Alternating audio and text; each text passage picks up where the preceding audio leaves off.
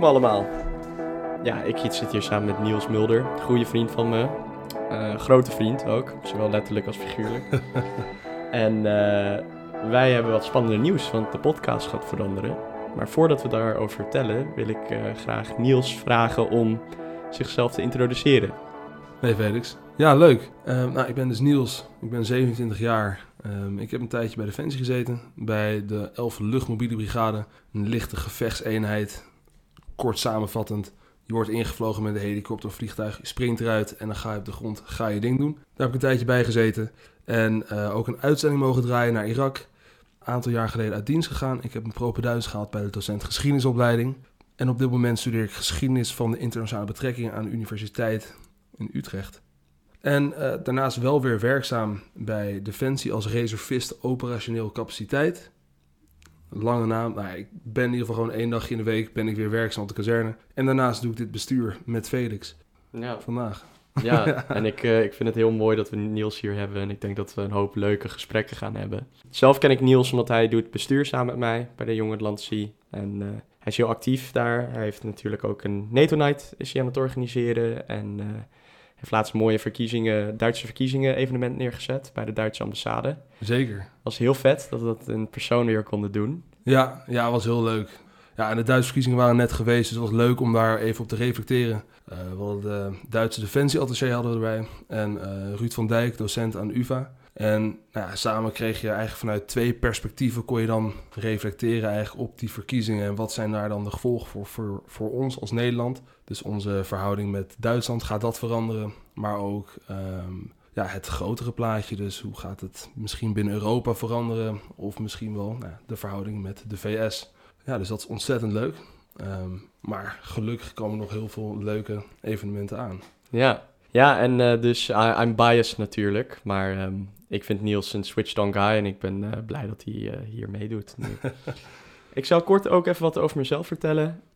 Mijn naam is Felix Armstrong Hall. Ik heb een bachelor scheikunde bij de TU Delft gedaan en uh, momenteel doe ik een master um, watermanagement. Ik rugby. Ik heb ook net wedstrijd gehad. We hebben gewonnen, dus dat is wel goed nieuws. Lekker bezig. En daarnaast speel ik gitaar en ja, dat standaard dingen. Dus dat een beetje.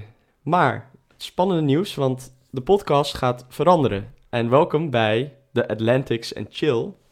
Naam moet nog verzonnen worden. Uh, dus als jullie vooral naam hebben, moet je vooral weten. Maar Niels, zou je kunnen vertellen wat de nieuwe draai van de podcast gaat worden? Ja, dus zoals de trouwe luisteraars van deze podcast weten, van Atlantische Blik weten, had je eigenlijk de Atlantische Blik. En wat wij nu voor ogen hebben, is dat we eigenlijk twee varianten hebben. Dus enerzijds behouden we de Atlantische Blik, de wat meer klassieke vorm met een expert, jong slash oud, iets diepgaander op een onderwerp ingaan. En tegelijkertijd willen we eigenlijk nou ja, dit format uh, willen we ernaast zetten. Um, een iets informeler gesprek wat we hebben. En dan gaan we reflecteren op ja, grote gebeurtenissen binnen de, ja, binnen de transatlantische relaties tussen de VS, Europa en wat er nog meer allemaal voor spannende dingen gebeuren in de wereld. Ja, en dan hopen we dat jullie daar een beetje warm voor worden. Ja, ja, en uh, laat ons vooral weten wat jullie goed, slecht vinden. Dat kan met een e-mail naar de Jong Atlantici. Of uh, via sociale media natuurlijk. Ja. ja. en wat we natuurlijk hopen is, uh, of wat wij van plan zijn, is er wat meer structuur in aan te brengen. Dus eigenlijk elke laatste vrijdag van de maand komen we met een aflevering. We gaan het afwisselen. Nou, deze keer is het dus de Atlantics and Chill. Conceptnaam, de ontspannen variant. En uh, over een maandje dan horen jullie weer van ons, maar dan met een wat serieuzere podcast die gaat waarschijnlijk, als ik dat al mag doen, Felix. Ja, ja, ga ja. Dit, uh... Uh, waarschijnlijk over klimaatverandering en de impact daarvan voor het stukje nationale veiligheid, of eigenlijk internationale veiligheid. En hoe gaan we daarmee om als internationale gemeenschap? Ja, en welke gevolgen gaat het hebben? Laatst is er natuurlijk een uh, nieuw document uitgekomen, of een nieuw van Workgroup One van IPCC. Dus over de, zeg maar, het stukje natuurkundige, het physics aspect van klimaatverandering. Ja, en um, als ik even mag inhaken. Tuurlijk. Ik heb wel een verzoekje, Niels. Zou je oh. alsjeblieft het... Uh, ik, ik heb zoveel moeite tegenwoordig. Ik, ik had daar met jou uh, eerder over. Dat we een zandtekort hebben in de wereld.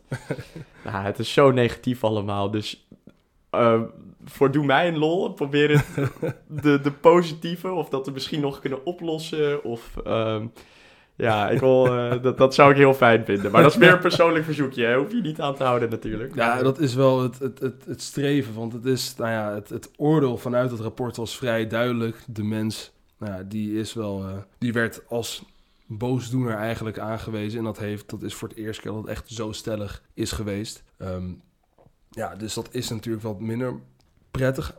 Anderzijds biedt natuurlijk wel of schept dit mogelijkheden voor ons, want wij kunnen er dus wel wat aan gaan veranderen. Dus ik hoop er een positieve zwaai aan te geven. Dat vind ik mooi.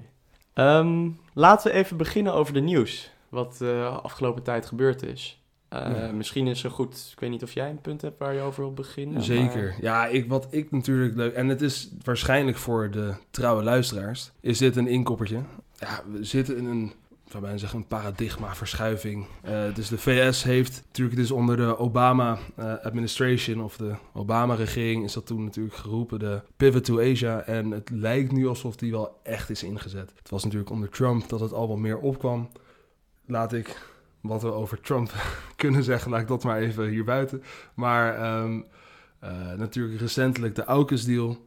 Ehm, dus dat is de deal tussen de Verenigde Staten, Australië en eh Verenigd Koninkrijk. Eh, en het terugtrekken van de VS uit Afghanistan. Dat zijn misschien wel twee interessante kenmerken daarvan. Ja. ja, wat ik dus ook heel interessant vind met de AUKUS-deal. Heel veel mensen beseffen dat niet, maar het is echt een treaty. Hè? Het is een verdrag.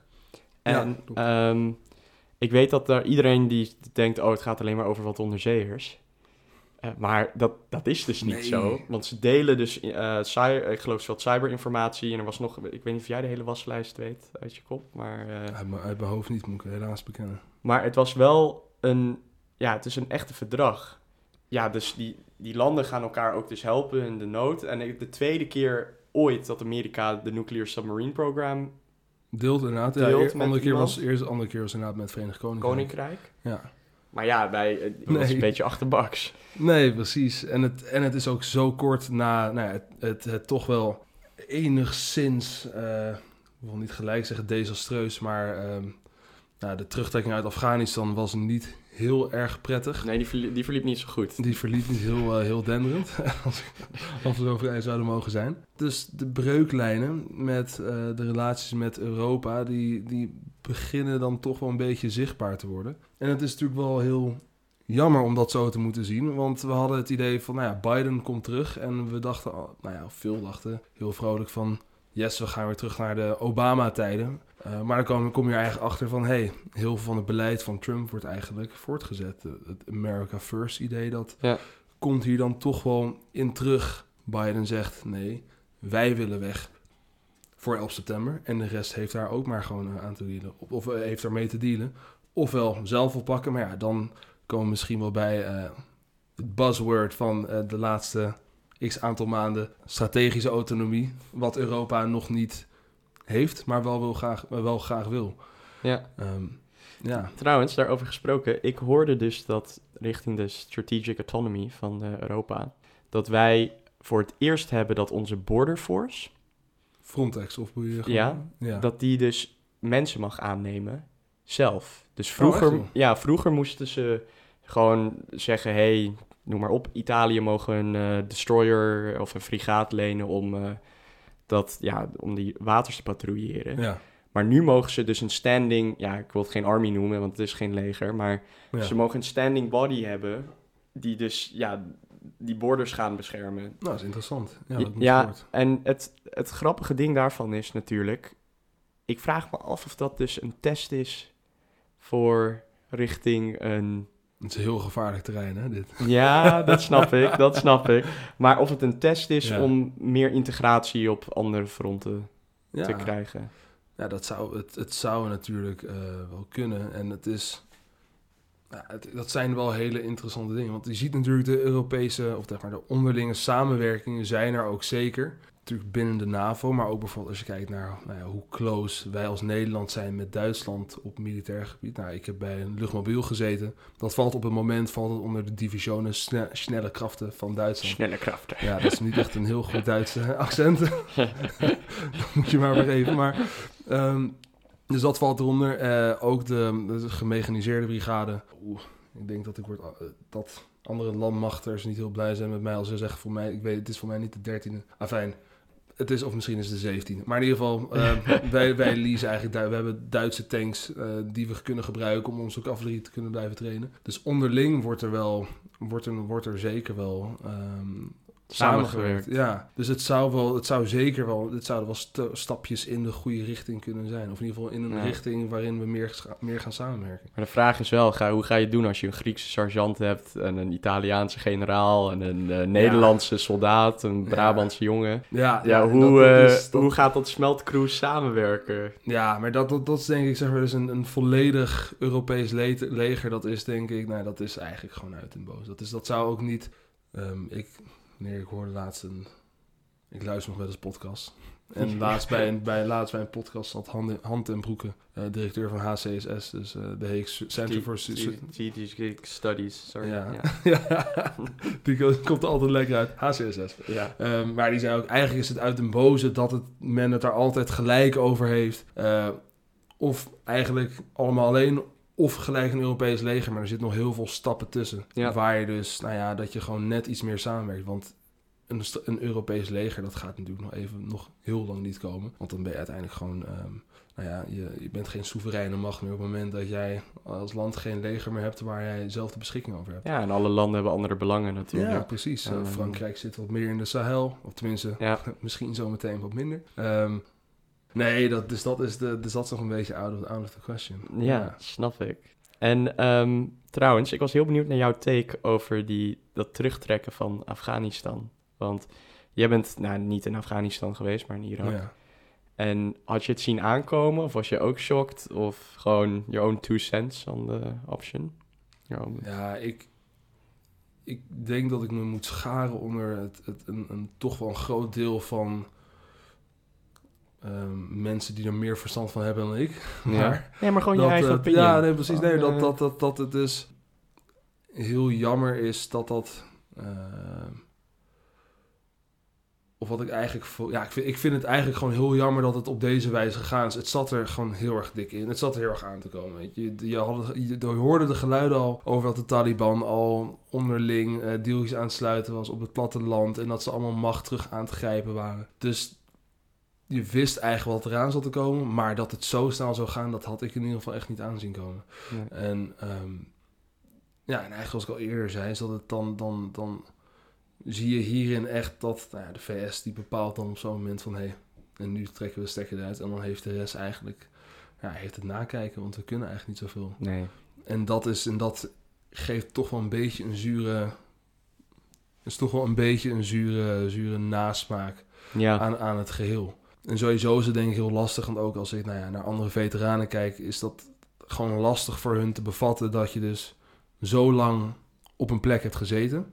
En dat we dan nu in één keer zeggen van nou ja, de stekker eruit en uh, de gevolgen, nou ja, we zien het wel. Maar dat, ja, het, is, het is in het grotere plaatje is het misschien ook niet anders. Maar ik denk dat het voor persoonlijke ervaringen wel lastig is. Ja, ik kan wel geloven dat uh, als je daar uitgezonden bent geweest en ja. uh, dat je ja, daar gewoon alles hebt meegemaakt, dat je dan echt denkt, waarom ben ik uitgezonden?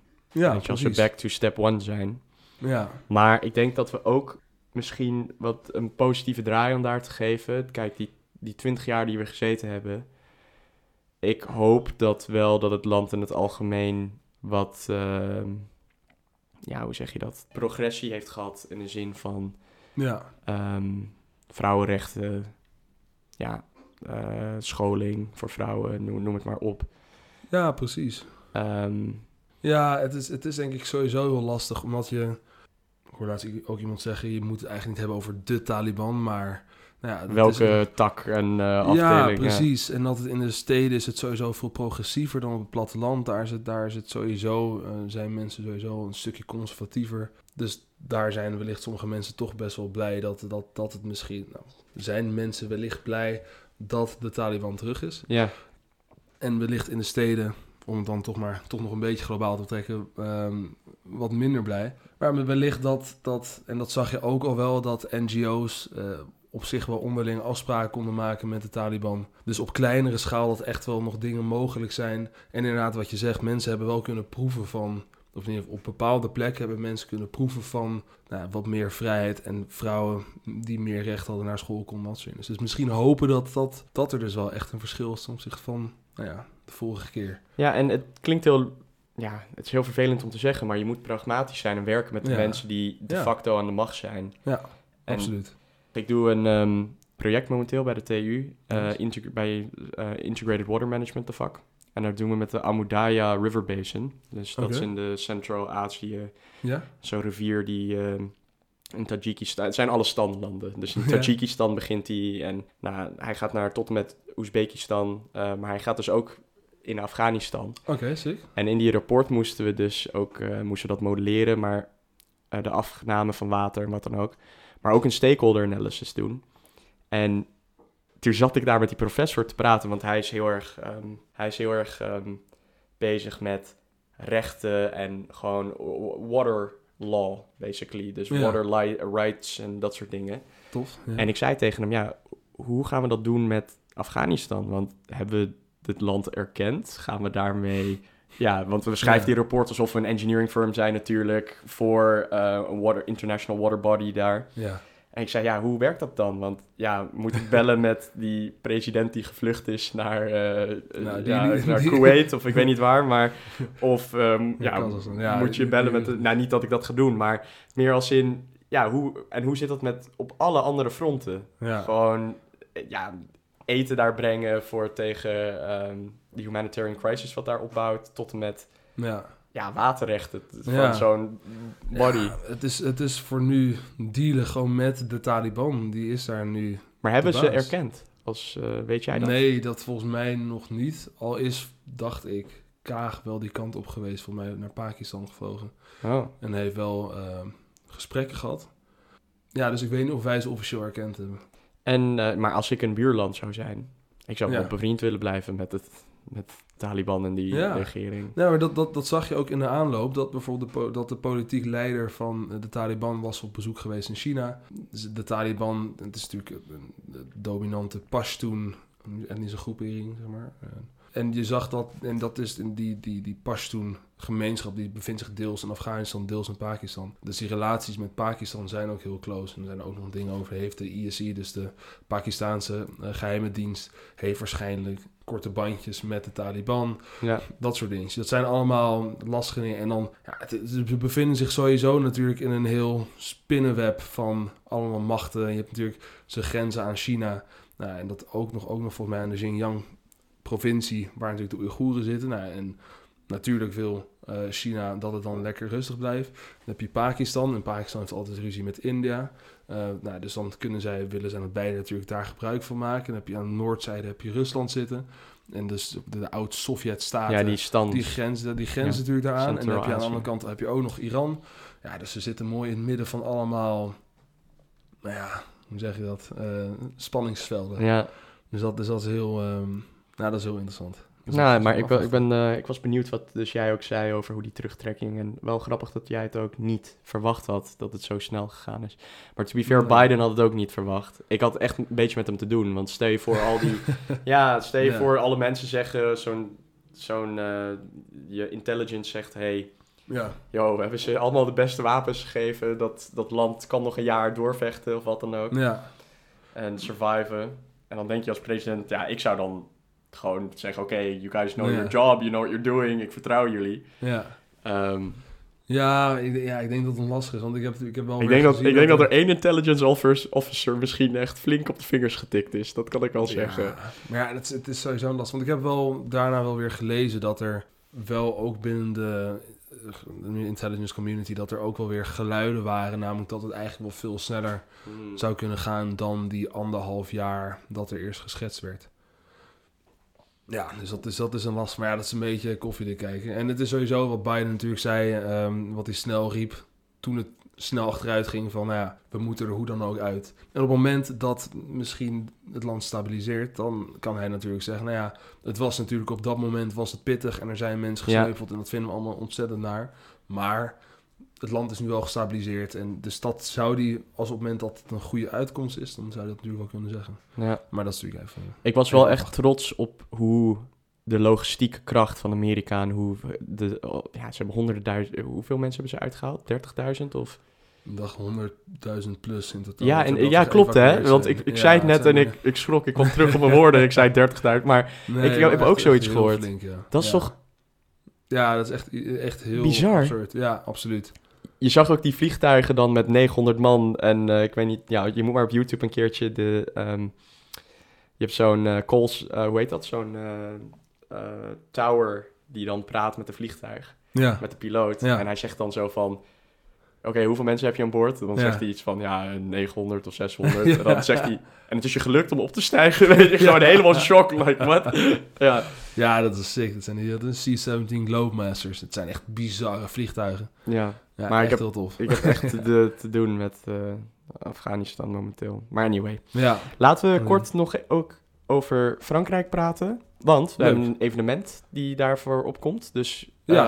eh, en in de trant van Aukes om even daar terug te steren en naar die Europese autonomie. ja. Want jij vertelde me ook net dat Frankrijk de... aankomend jaar is er, eh, hebben zij de nieuwe, of hebben zij presidentsverkiezingen.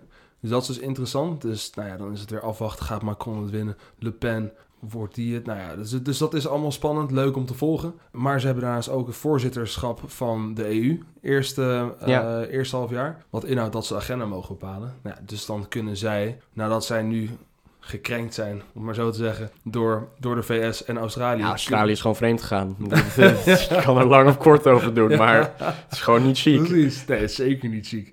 Nee, dus, die, dus eh, nou ja, zij kunnen nu natuurlijk heel erg, of nu nog meer gaan aansturen op die strategische autonomie. En zij kunnen daar ook de agenda ja, voor zetten. Dus, dat, dus dat is wel heel erg interessant eh, om dat te zien. En wij hebben daar dus binnenkort een evenementje over. Weet je de datum daarvan? Ik zou het even kijken. Nee, dat is nog TBD.